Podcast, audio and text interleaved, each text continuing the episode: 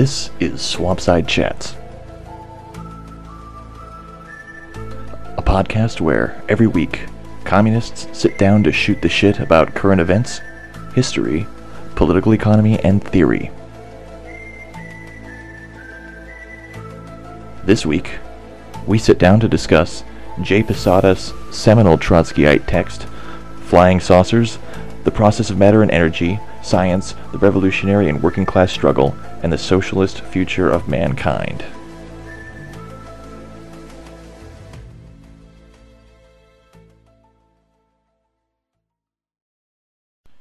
I'm Jake. I'm with Communist League Tampa, and joining me tonight is Grant. Hey, Grant from Red Party. Uh, also, Donald. Hey, it's Donald from the Communist League of Tampa, fighting off a sinus infection. Lexi. This is Lexi practicing the Dialectical synthesis, taking us to a higher level. And Patrick. Hello. Okay, so talking about a piece by Jay Posadas that has an appropriately lengthy uh, Trotsky title. Uh, the title is Flying Saucers The Process of Matter and Energy, Science, the Revolutionary Working Class Struggle, and the Socialist Future of Mankind. It was written uh, the 26th of June, 1968. Um, I'm going to start uh, by kind of just asking everybody um, who here is, was into aliens, or, or at least was maybe into aliens as a kid? Because I know I was. Oh yeah. Yeah, I was big into aliens. I was obsessed beyond belief. Now, I- was was ever? Oh, sorry. Go on. Yeah, I was just gonna chime in. Yeah, I, I was also into aliens when I was a kid. I would um go to the library and check out every book I could by Whitley Strieber or um Oh, Communion. You read Communion? Yeah, I read Communion. I was super Same though. Same though. That that was when when I was uh when Posadas is like, oh, aliens don't inspire fear. I was like, I don't know, yo. Have you read Communion? Yeah, I realized. I realized Communion came later though, right? Yeah. But um yeah, I read um I was super into the Roswell conspiracy stuff. Um there was actually one case I was obsessed with that no one had really explained where um someone had witnessed an alien abduction in New York City, I think. Like they had actually seen the the UFO take someone up and it was like a train. Two different people had claimed to have seen it and it really spooked me out. Who were trained observers and so I kind of had this um weird um I was actually very scared of aliens when I was younger and I kind of wanted to prove to myself that it wasn't real but the more I read about it the more I convinced myself that they were like you know real and that they were like on our planet and I um always wanted to hang out. Yeah. yeah Yeah, I, I I was the opposite. Like I wanted them to be real, and I wanted to see one so badly. You know, like I I I, I just wanted to be. I don't know if it was part of it was like a stat. Like I wanted to be able to say that I saw aliens, but I also wanted there to actually like be aliens. I mean, Yeah, I'm not gonna because, lie. If you know- NASA announced right now that they found microscopic life on another planet, I might tear up. No, for yeah real. I mean my thing was like when I was really young I had what was probably a hallucinatory experience where I actually thought I was abducted by aliens and it was fucking scary so Well, actually, I I've After heard- I had constant nightmares about sleep aliens. Every night, it was like the same nightmare of aliens like coming after me and like attacking me, and it was always the Greys. And so I the Greys. became obsessed with the subject. But like, I had this, I don't know, I, I I went from like wanting to prove it to not be real to like wanting to believe, but still being scared. It was, and eventually, I just you know started caring about other things like drugs and rock and roll and Yeah, I watched like a lot of a lot of but like. now we can keep these interests together. Well, I was gonna say I watched like a lot of um, when I was a kid. I would watch a lot of like those kind of back when I guess the History Channel and all that was still, or the Learning Channel and all those still had some kind of pretense towards being like remotely educational, but they had like a lot of alien stuff. And so like I'm a little kid, I'm watching this, and somehow I convinced myself that like studying aliens was a real job. Heads come on, they were like The whole History UFOologists. Just made me pro Carthage about Rome. That's all I got. Yeah, I got a weird obsession with Nazis from the History Channel. So Like it was in that period when it was transitioning from actual sort of history, World War II, Hitler Channel, whatever, to aliens and weird conspiracy stuff and like end of the world shit.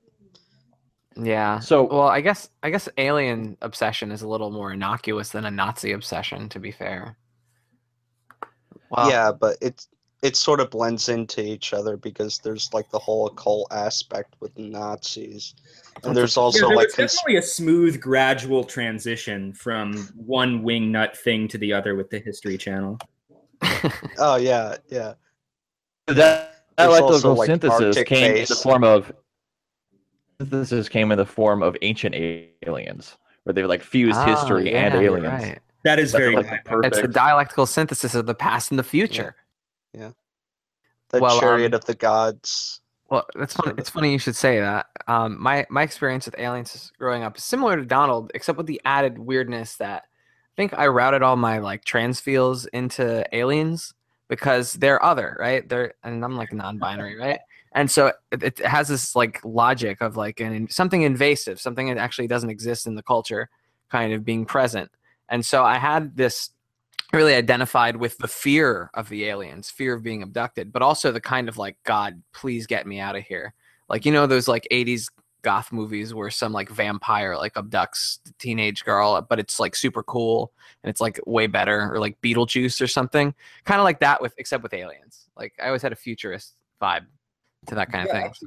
when um and you you mention uh that and I, I think too to times i've heard people talk about identifying with either the alien characters in or with data from star trek and that I was fucking love data. that was my introduction you know especially people with uh gender nonconformity or something because of that sense of uh learning to be a person maybe that comes with that with his character arc Yeah, but yeah. that was my introduction to space Trotskyism was Gene Roddenberry. Joe, Gene Roddenberry. I mean, that's like ah, I think I've said it before. Star Trek is like the best myth that bourgeois culture has produced. Like, period. Like, it's great. Well, and yeah, and there, you know, there's been because the origin story of the Star Trek world and the Federation is in many ways kind of mirrors a lot of what Posadas theorized. There's been like this ongoing like rumor that like Gene Roddenberry like subscribed to a Posadas newsletter, but from what I could find, that's never been substantiated. yeah, Um, but there is an article um, about sort of Trotskyists and leftists in like the 1950s arts communities, um, and how you know it's possibly could have had kind of contact with that scene to a certain extent. Um, because maybe I should start talking about uh, Jay Posadas a little bit uh, and his background, because you know he wasn't contrary to what you might think. Given what you've heard about his theories, his interest in dolphins, nuclear war, aliens, that he was actually a pretty relatively mainstream figure in the Trotskyist movement. Um, he he was the head of the became the- International, right? the Latin American Bureau of the Fourth International. Excuse so me, he right. had influence. Yeah, he, had influence over uh, Cuban workers, Bolivian, Brazil. Um, he was based out of Argentina. Um, but yeah, he was he was big. And when uh, the Fourth International split in 1953, uh, he fought sided with Michael Pablo and the International Secretary of the Fourth International. Um, and then eventually there was some quarreling in there because they differed over the issue of nuclear war. Uh, Posadas and his people basically took the stance that uh, there would essentially be a third world war. There would be nukes, and when the dust settled, ultimately that would be the end of capitalism. Um, and they kind of took maybe a, a rosier view about a post-apocalyptic wasteland than you might expect. So that's an um, earlier Posadist tendency because I didn't see that reflected in the text we read for today. Yeah, Right. there's no talk about nuclear war in this text, There's but talk about banning nuclear weapons. Right. Well, yeah, and well, and the way that they often defend themselves on the nuclear weapons issue is that because I've seen, I've been looking through some of their writings, and they they claim like we don't advocate for nuclear war. We say it's just going to happen, but when it does, you know, the workers' movement needs to press on anyway. Essentially. Um, and of course, for Well, those who don't know, we're also talking about aliens for a reason as well. Uh, right. But it isn't Uh, necessarily that they thought the revolutionary strategy was to send out a signal, but that wait for aliens. I mean, it's it's not too dissimilar f- from waiting for the mass strike or waiting for the coming insurrection or anything. But um, yeah, no, Yeah, that's, wait, waiting that's for an Kingdom interesting. Come. That's an interesting insight. We need to develop that like a lot later, but let's just get the basics down. yeah, but but basically they thought let's have uh, if there were aliens out there, we should make an appeal to them as sort of liberators of the proletariat. Yeah, so maybe let's um let's get into the text a little bit. Um, Yeah. Ends uh, with the words life can exist on other planets, in other solar systems, in other galaxies and universes.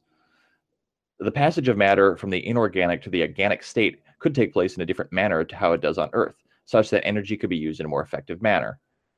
Ben kind of goes on to talk about sort of the utilization of energy, um, some kind of crank physics, and just basically speculating on the different forms that life can take and how uh, the force of energy of the universe can be utilized. Uh, Later on, he goes, um, The forms and combinations of matter are infinite. There are forces within it that we do not utilize. We must discover the power of what is possible to do. The force that allows us to raise our arms is called kinetic energy. Why is this energy? What is it that impels the activity of the cells? There is no outside force. It is an internal movement. What is this force? The force that impels movement is a source of energy, which must have a primary form in development even before it lifts this the arm, because there already exists the capacity that allows us to conceive in our spirits the need to raise our arms. He goes on with different things like that, talking about how the energy of youth of earthquakes could be utilized to produce uh, power. Um, wow, I- I have a really different translation. Um, the the the one that I have has the end of that quote being, "It is a source of energy that has developed with anteriority, because what permits us to conceive that the arm must be raised already exists beforehand in the mind." mm. wow. I like your translation a little better. I think I'm getting mine Yeah. off off of uh, Marxist.org, so I don't know who did the one there, but I got this from I think like a Posadist like um like website like they had a PDF. uh, okay. Uh, They did their own original Yeah. translation apparently. Yeah, yeah, he also speculates on on the on the Facebook page too when we post this. he also speculates on the nature of class struggle on other planets. Um, the class struggle does not have to exist on Earth. On the contrary, the process of history is played out like this. There's no reason why the same should be true of other planets. Um, he then goes on to I take talk issue. about. Okay, how so?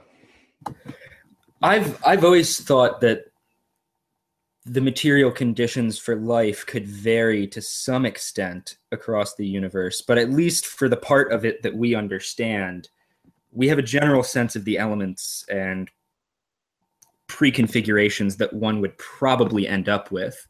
And I definitely don't want to give a sort of overly teleological view of history, but the idea of no class society arising unless there were extremely different uh, material conditions or even biological sort of drives on the part of uh, the aliens. I Well, guess. we let, let's be honest. We would have to concede that life would be vastly different than it is on Earth.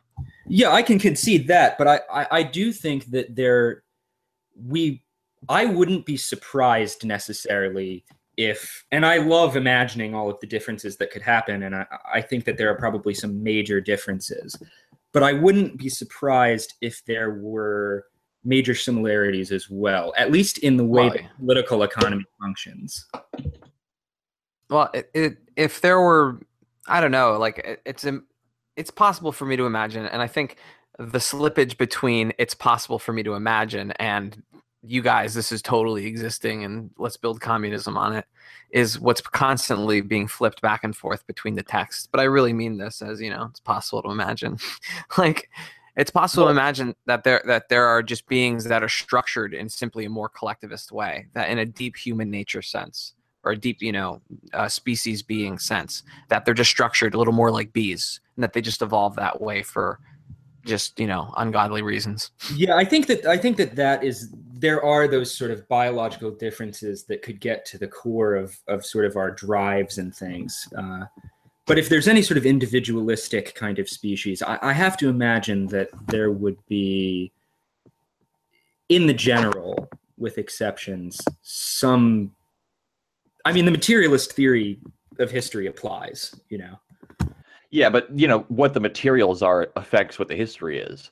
You know, I mean, it's one of the difficult things about trying to have like a biological determinist sort of view of or insight into human social relations throughout history and prehistory is that there's still a lot that we don't understand overall uh, on both ends of it. So, you know, trying to figure out what set of configurations produced what outcomes is uh, probably exponentially complicated and would probably take like a higher intelligence like aliens or something to like figure out. Maybe we Well, I'm should wait. For, is- we should wait for the aliens to figure it out for us. Yeah.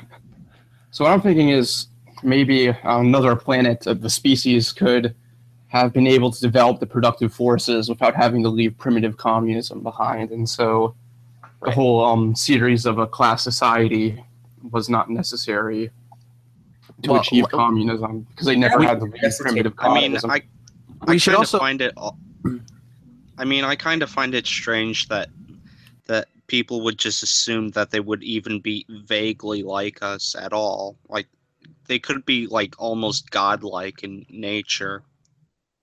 Like Uh, they could. I suppose, and I could be more- definitely, I definitely agree with that sentiment. I and that has been, I guess, how I've conceived of it for the majority of my life. But I do want to sort of overcorrect and and say that when you look at the, I think there are uh, conditions for life, at least as we know it, and there's not.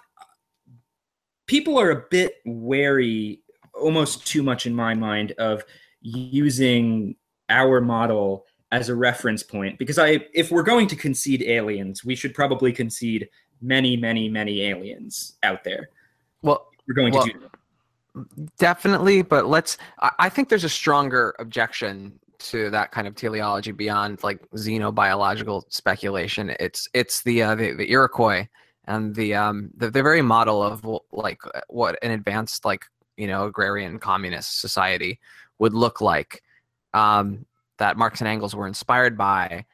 Uh, they they apparently were subsisting at like a higher level than in, in terms of productive forces than a lot of like like uh, feudal relationships in Europe.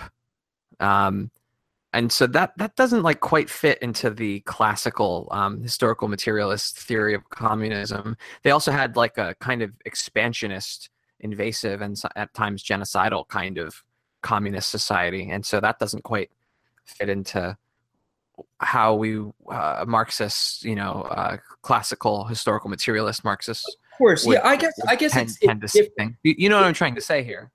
yes I, I think that what i'm mostly getting at is there's a there's a tendency to view it as almost like it's going to be uninterpretable and that's what i want to push back against more than anything. I mean I, i'm definitely glad to concede there's like chances of huge differentials but i i have to imagine that that we'll be able to parse through it in a sense you know more than maybe some predict we would be able to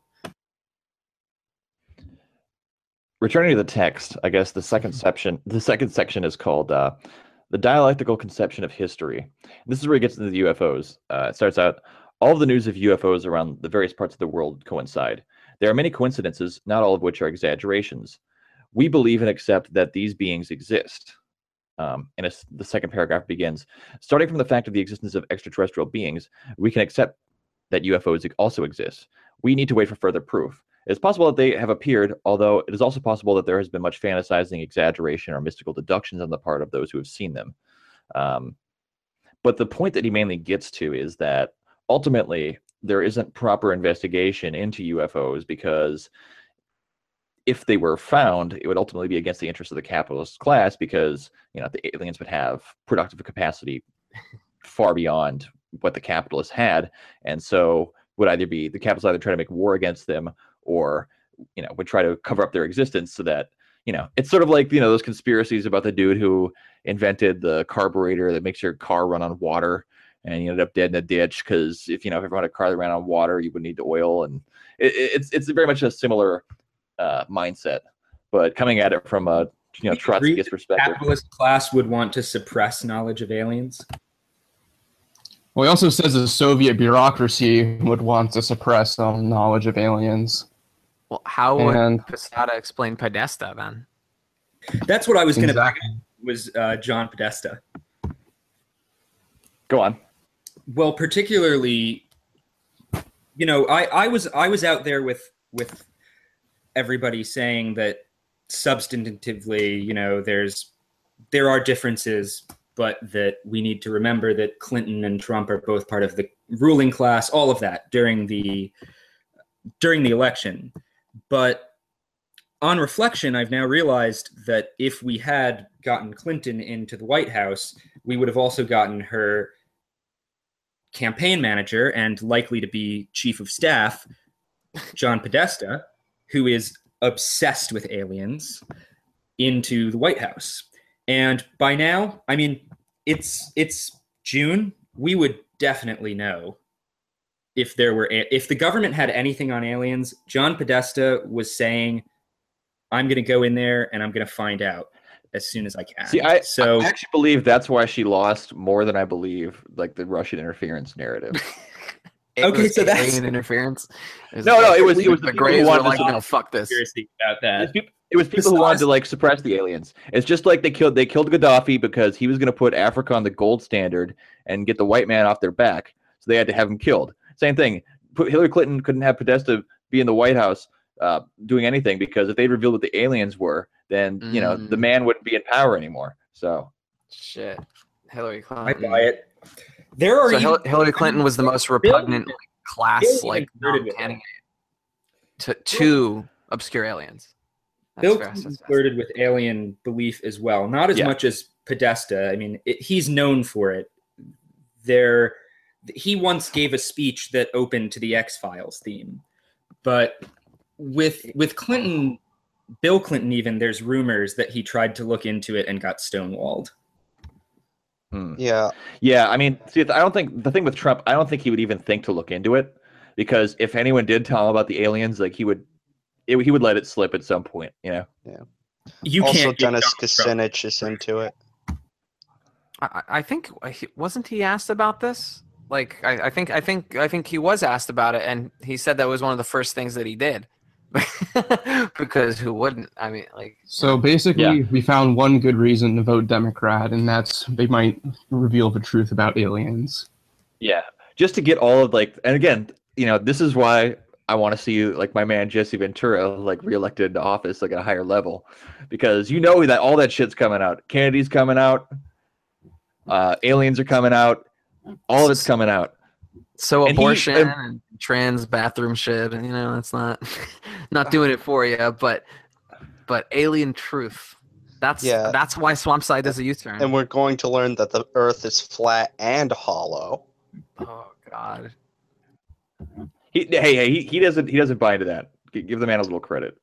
But no, I mean, I think I think if there uh, if there were aliens, well, actually, part of this um, brings me to, you know, part of why I wanted to discuss this too is I've been having a lot of thought of experiments about kind of like maybe the modern version of like aliens, like the whole like singularity people and like you know the transhumanism uh, shit. What's Oh, the idea of the higher intelligence might not actually come from you know other planets it'll actually be developed here accidentally through you know high development of like computers and so on um, and i mean that seems to me i mean i'm not an engineer or whatever but it seems somewhat feasible the idea that you, you know you could develop like ai that had like runaway power and you know became and this is a science science fiction trope but it's certainly possible it seems to me. And so i, I always wondered like if, if something like that did happen and we did accidentally develop like an intelligence that somehow like superseded human intelligence like what would what would the break be for that in the class struggle? And it's very similar to this question about aliens. Well, aliens would have more autonomy than human machines, probably. Like right I, I, I have a sense. I just have a maybe a, a feeling that there's no Deus ex machina coming, considering that Deus ex machina is like human shorthand for a lazy plot device where out of from you know from something where you wouldn't expect it at all. You just get salvation. Like I mean, it's a break in normal rules of cause and effect, and we haven't seen those ever. So, a god from the machine, Deus ex machina. Well, I'm, I mean, but the thing is, I like, I guess in my thought experiment, I always thought like what would probably happen, like as a result of automate, it would basically be uh, Ludditism on steroids, where it's like, you know, you have to side with the humans over the machines or whatever, and it'd be the same thing with aliens, right? And he actually talks about this earlier on in, in like this section where he talks about uh, General MacArthur, who he refers to as that Yankee murderer, said with regard to the disappearance of a plane that struck a strange object, perhaps we, together with the Soviets, will have to make war against an enemy arriving from outside Earth. You know, and so you know, this actually has kind of a galactic internationalist perspective where it's like, no, like, you know, we don't need to like ally ourselves with the ruling class in like a planetary Yeah. lib against like the, you know, international alien the alien. worker has no planet. Yeah, exactly. I think that uh, a worker on Earth and a worker on Mars have more common interest than the ruling class of Earth and the ruling class of Mars. Whew. That is some hardcore internationalism. That's intergalacticism. kind of reminds me of that Arthur C. Clarke novel Childhood's End, actually, where alien ships come to Earth and um, I'm trying to remember how the plot goes completely, but they end up to um, they end up looking like the religious interpretation of Satan. But it turns out that they've actually like were, were they came to Earth to like raise humanity up to a new level rather than destroy them. And that's kind of a similar kind of plot device to what Posadas is loo- looking at, I guess. In doing a little bit of science fiction writing myself, I've always wondered about the idea of say you do get sort of your Posadaist aliens in the sense that they're at very least some form of collectivist or what have you. If you are a communist government or a communist collective, whatever you want to call it, and you arrive at a planet that is under the rule of capitalism, I mean, the, the take your take me to your leader doesn't really make sense there. Who do you sort of make contact with and things like that? It, it sort of is an interesting question, right? I mean, it's sort of like uh, the I think the left communist answer would be similar to you know, like the Europe in the early 20th century, like take the Red Army into Europe and you know try to uh, try to basically liberate the proletariat, you know, directly that way, or you know, uh, try to make contact with the real you know institutions or the real uh, maybe you could say legitimate forces in society, or you know, you could go the Star Trek Four route and just talk to the whales or whatever. So, what is the deal with Jay Posadas and dolphins? Because in this reading, there wasn't anything about dolphins, but I keep hearing Posadas and dolphins being referenced. I couldn't find anything either. Hmm. Because I, know think there just there was Oh. like re- there was like really dumb research done with like dolphins like in the 50s and 60s involving yeah, there was. like um, LSD. There was like a woman who basically like took care of dolphins for the government and it, it was a weird experience overall for Yeah, there was that guy John Lilly, who's kind of a drug culture um, legend, who um, would do ketamine and PCP and communicate with dolphins. Uh, But Yeah. that's New Agers basically have an obsession with dolphins. yeah, Yeah, they're extremely intelligent. I mean, I think the UN recognized them as non-human persons. Like What? they they uh, dol- dolphins have uh, like some kind of language structure where they name children. They they name their dolphin children after things in the water. Like um, there was uh, some kind of scientific experiment where dolphins um, were using like a word for coral out of context in a way that that the, confused the scientists. Uh, but they noticed, oh shit, that one little dolphin responds to it. So they realized, oh shit, the dolphin's named Coral, like or some, something along those lines. Like uh, dolphins are, are really strangely intelligent, and so people that are looking for some kind of synthesis of uh, scientific kind of Western, um, you know, ways of understanding the world, and you know more kind of also Western, but kind of Google Google goggle, kind of like post New Left, New Age, kind Frank. of uh, dawning of the age of Aquarius kind of thing. Um, you know, dolphins, dolphins. I mean, to, to be fair to the Posadists, uh, at very least, the Colombian section of the Posadist International denies that they believe in human dolphin communication. let that record show that the Colombian the- yeah. section denies. I, I hope they didn't. I hope they didn't split over that. Some, somebody somewhere split over human dolphin Hey, communication. Don't You put it know past a Trotskyist to split over human dolphin t- communication. So, also to answer the question of like who the who the Posadas aliens would talk to, uh, Posadas has an answer to it. Us. We must appeal to the beings on other planets when they come here to intervene and collaborate with Earth, Earth's inhabitants in suppressing poverty. We must make this call to them. It is possible to make ourselves understood to them. We must not, of course, expect that they will understand immediately, but we must make appeals to them if we believe they can indeed exist. If we have any possibility of making contact with them, we must not fall into individual scientific curiosity out of some desire to see where they come from or to visit other planets. We must unite with them, they who seem more powerful than human beings, such that they will come to help us with resolve Earth's problems.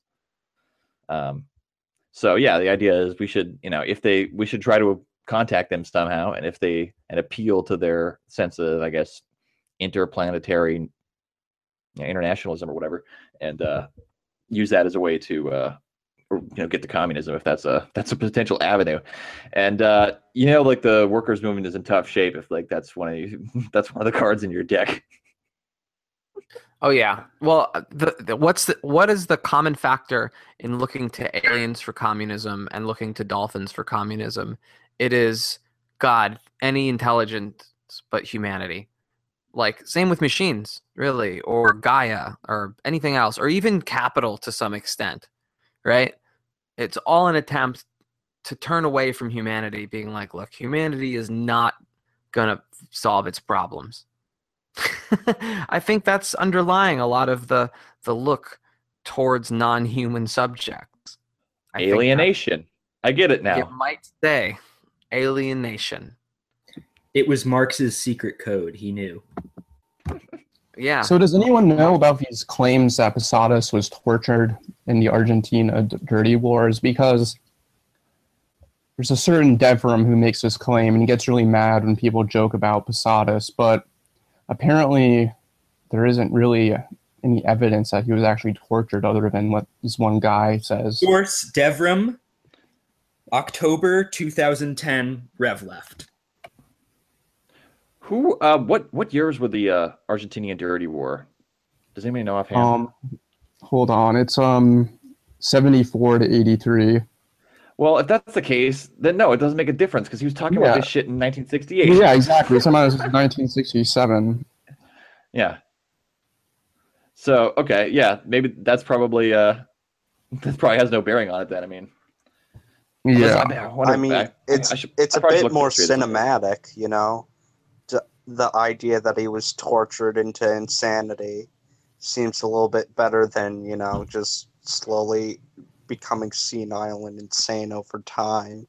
But this isn't like this isn't insanity. I mean, like obviously this is kooky, and that's why it's interesting to look at and talk I mean- about. But he's not. This isn't crazy. I- like I've heard, I've heard crazier for people, you know, sitting in a circle smoking weed with hippies. Like you know, this is pretty much crazier shit than this. I mean, I'm a, of course I'm using the word loosely, but whatever.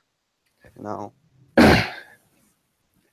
Yeah, there is kind of an attempt to make a, a materialist sort of argument for why this shit is legitimate, is even if it does kind of rely on some metaphysical dialectical hand wringing. But Well, I think I think maybe that kind of brings up something about what's going on here.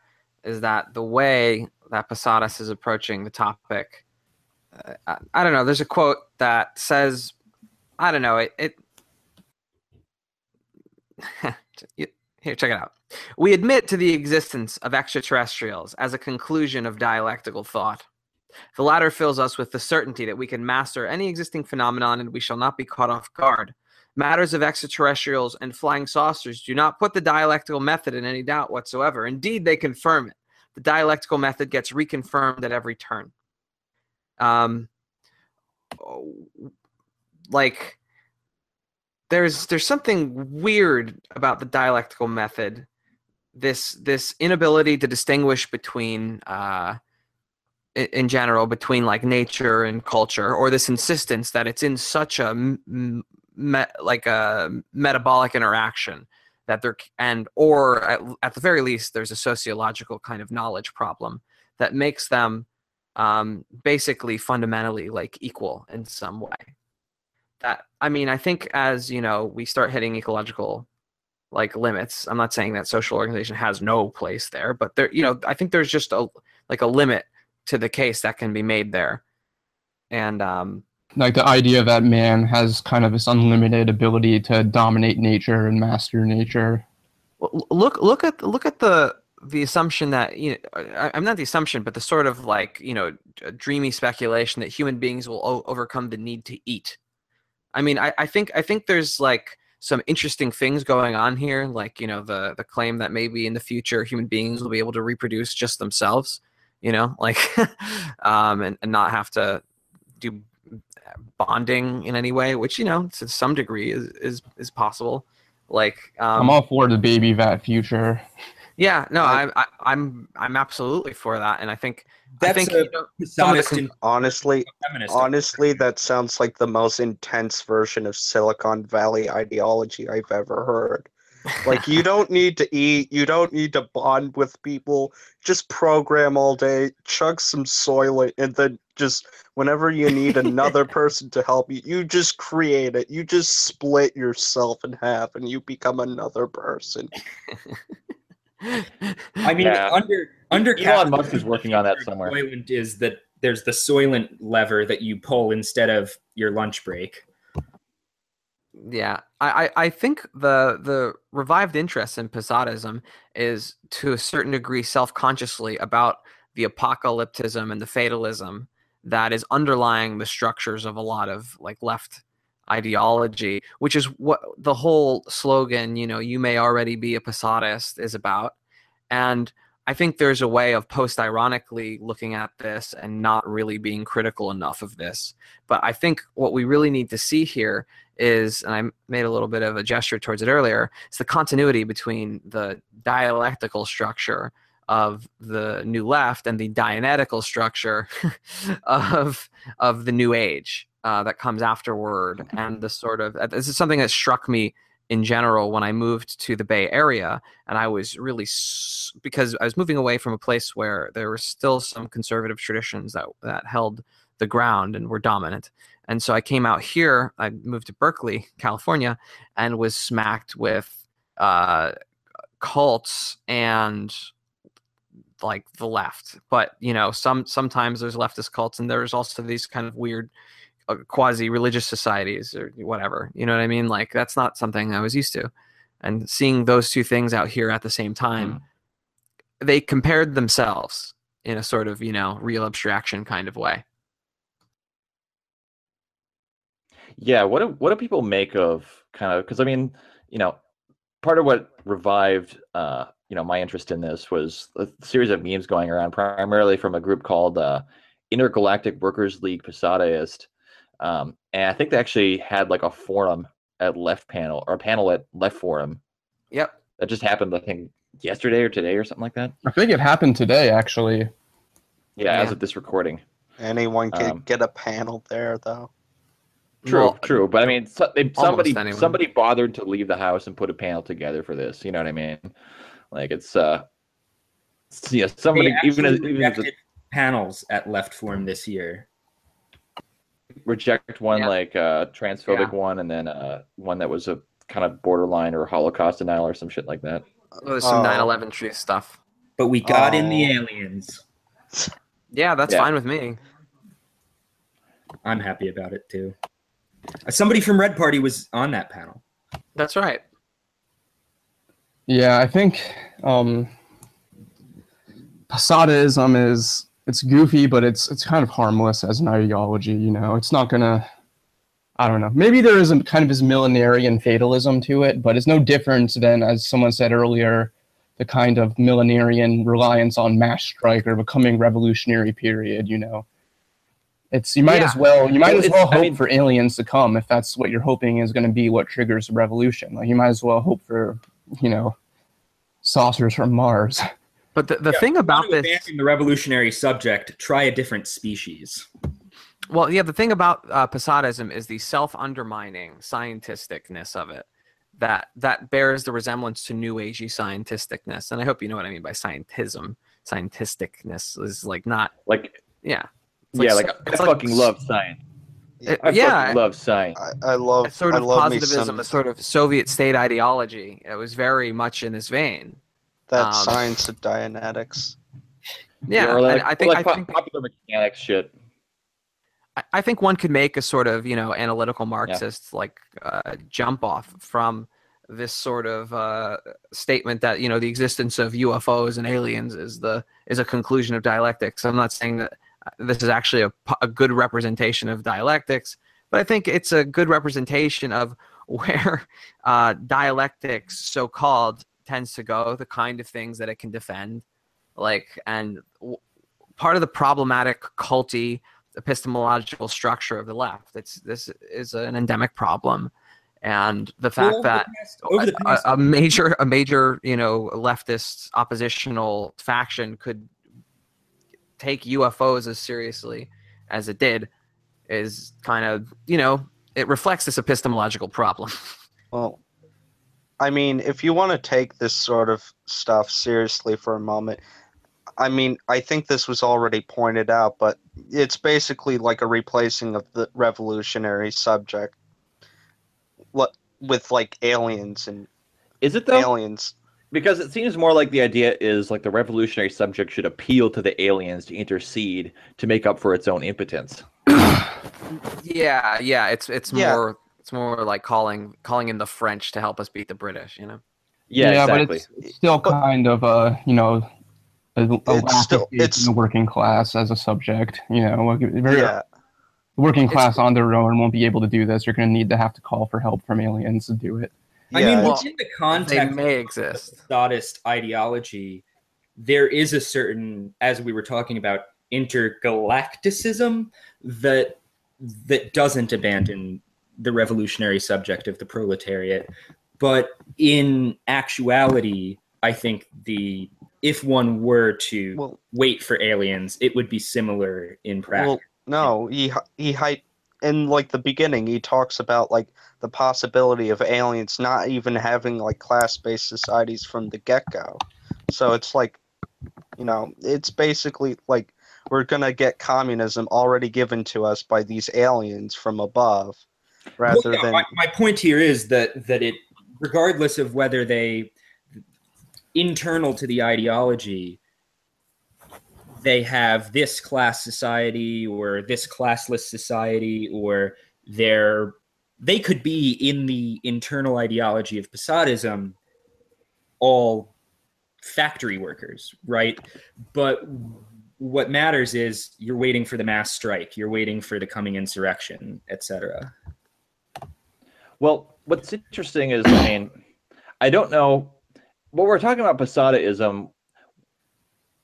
We're kind of more talking about Posada as a as like a meme, because like historical actual Posadaism was probably more just concerned with like boilerplate Trotskyism and like a weird, uh, weirdly rosy uh, perspective about nuclear war.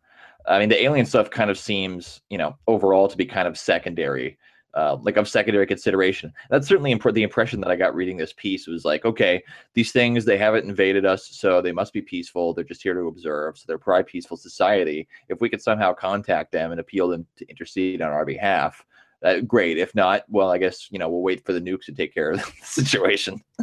and the nukes occupy the same sort of role that we're critiquing.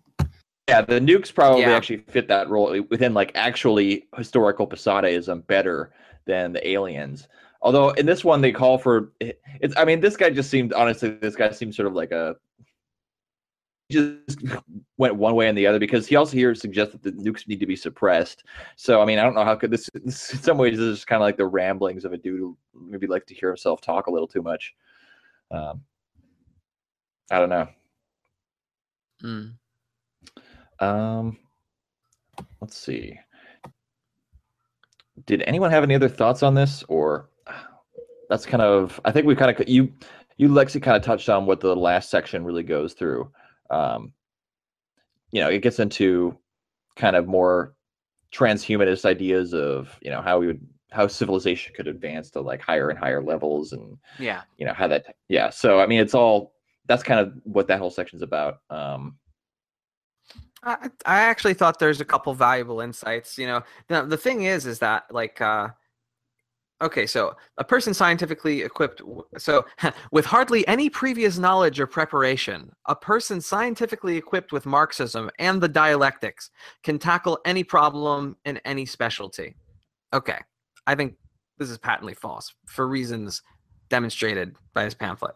Well, Uh, beyond is- that too, there are Trotskyists that believe the Big Bang theory is inconsistent with dialectics and therefore it didn't happen. I- I had a Honestly, I had a I had a community college uh, trot uh, uh, philosophy professor teach that teach that teach anti During teach that the, that the Big Bang was was idealist, which actually the Big Bang was this like from what I understand this Aristotelian like shibboleth that was thrown off when early Christianity took hold of of Roman philosophy, and I, I believe was reinstated in medieval uh like uh the, the islamic golden age and i think uh I, think I think Christianity doesn't like it, but I, I I'm spotty on medieval Christian philosophy. But anyway, it's like a long-term shibboleth that like Aristotelian shibboleth that Engels is you know present presenting that you know no the universe must be eternal. You know what I mean? Like, and he's pres and he's presenting the Big Bang, which is actually the result is like uh, uh, not not you know commu- the community the college of the universe doesn't necessarily hinge on the Big Bang because there's so many different interpretations of what exactly that means, even sort of cyclical ones. But it's funny that Engels would sort of bring that up as a as something to beat with a stick in in that, and it would sort of have a become the scientific consensus and then be denounced as undialectical by Stalinists and so on as Trot, but Trotsky is too. yes, that too, them too. Like that, that, that's I I think the the the abuse of the word dialectics we've seen a lot of from many camps on the left in recent times. Well, I, I feel like abuse of the word dialectics is built into Marxist philosophy. And let me explain.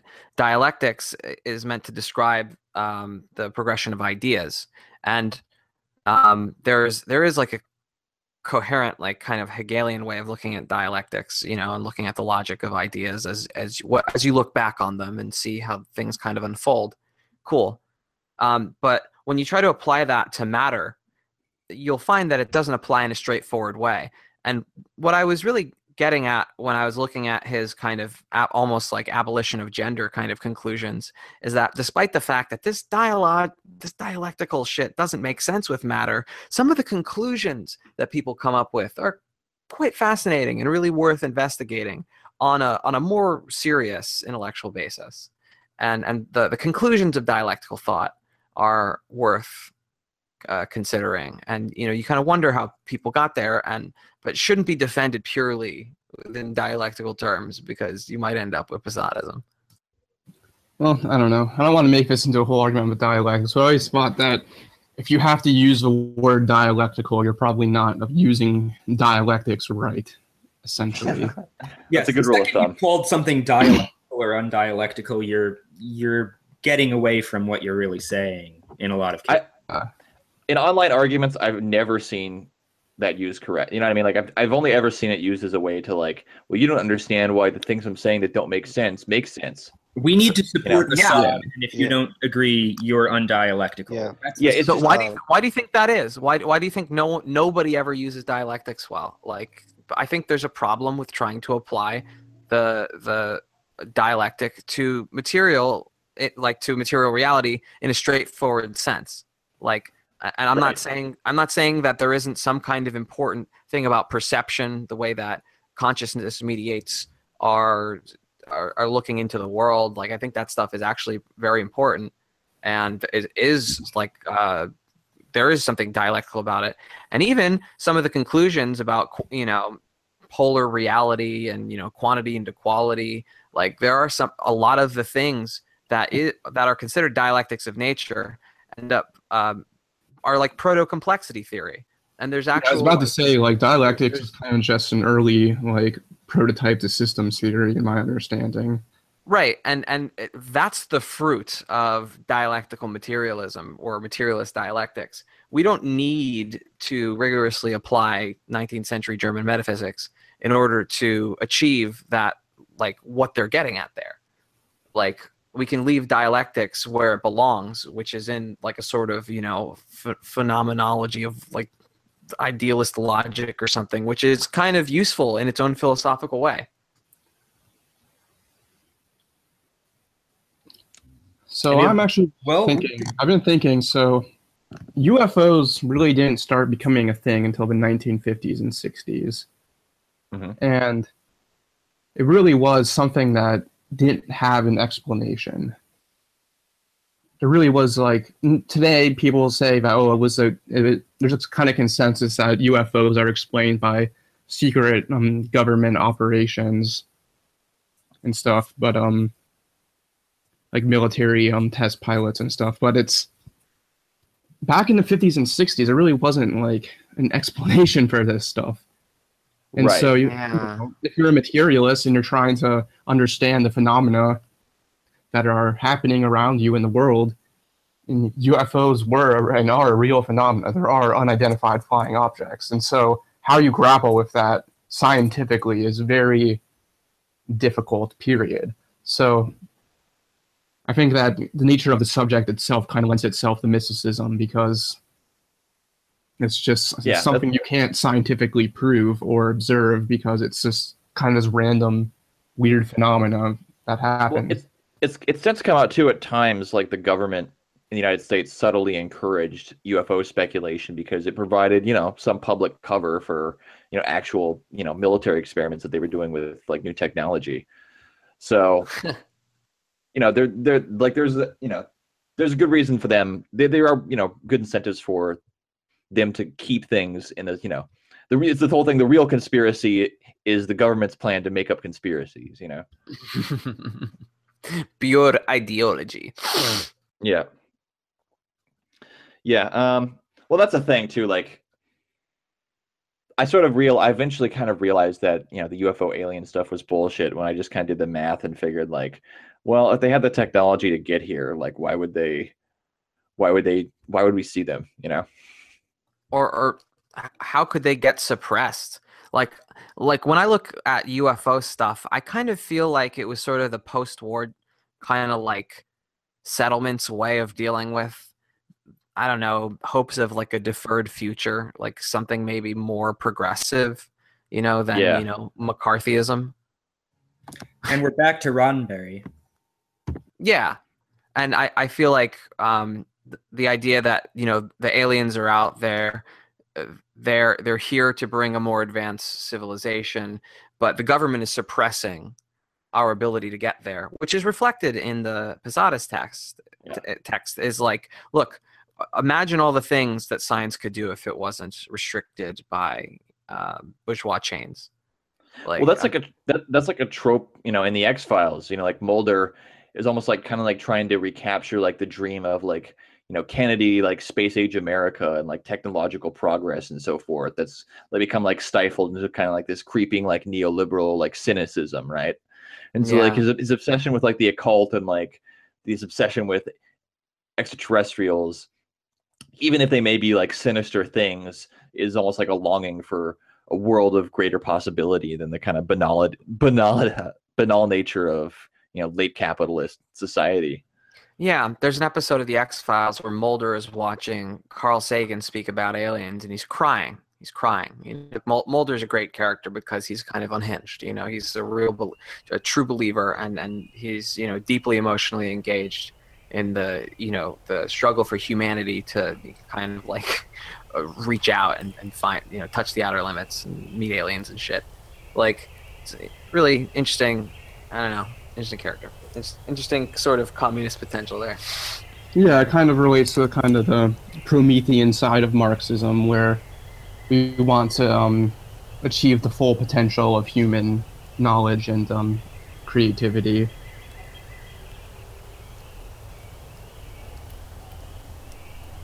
That's it for this week. If you want to write to us, you can get a hold of us at swampsidechats at gmail.com. If you want to support the show, you can like our Facebook page or leave us a review on iTunes. So until next time, keep your boots clean, your feet out of the swamp, your eyes away from the swamp gas, and your head in the revolutionary clouds of tomorrow.